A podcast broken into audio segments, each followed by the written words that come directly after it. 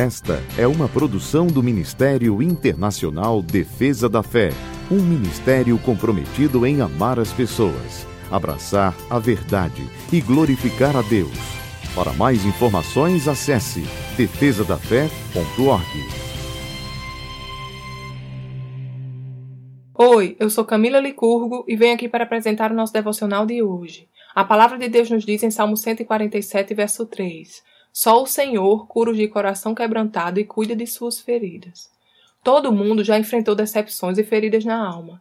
E, diferente de feridas no corpo, o machucado na alma não tem um remédio físico que possamos usar para nos sentirmos melhor. É realmente algo de difícil tratamento. Quando somos magoados por pessoas, o melhor remédio que podemos fazer uso é o perdão. O perdão não é um sentimento, mas uma decisão que exige uma atitude e independe de merecimento. Perdoar quem merece perdão é como amar quem nos ama. É algo muito fácil e não há qualquer louvor nisso.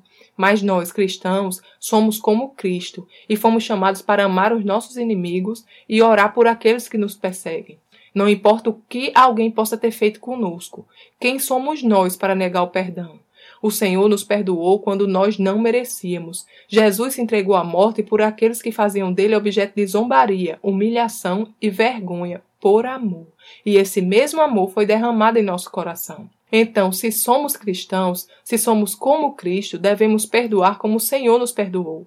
Por isso, diante de feridas na alma, escolhamos o perdão. Mesmo que a nossa carne gema e a nossa razão tente nos convencer do contrário, veremos que o ato de perdoar é libertador, não só para o ofensor, mas principalmente para nós, o ofendido. A falta de perdão é como o veneno que bebemos e que inflama a ferida toda vez que nos lembramos da pessoa ou do acontecimento. Então, que possamos abrir mão do veneno do rancor e andar livres de qualquer mágoa, propagando o amor de Cristo, pois assim como a falta de perdão é um veneno, o amor de Deus é um bálsamo que limpa, transforma e cura nossa alma.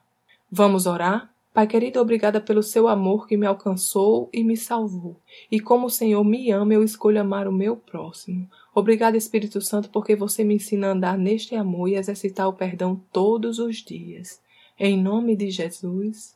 Amém. Tenha um dia abençoado e até amanhã. Essa foi uma produção do Ministério Internacional Defesa da Fé, um ministério comprometido em amar as pessoas, abraçar a verdade e glorificar a Deus. Para saber mais sobre o que fazemos, acesse defesadafé.org.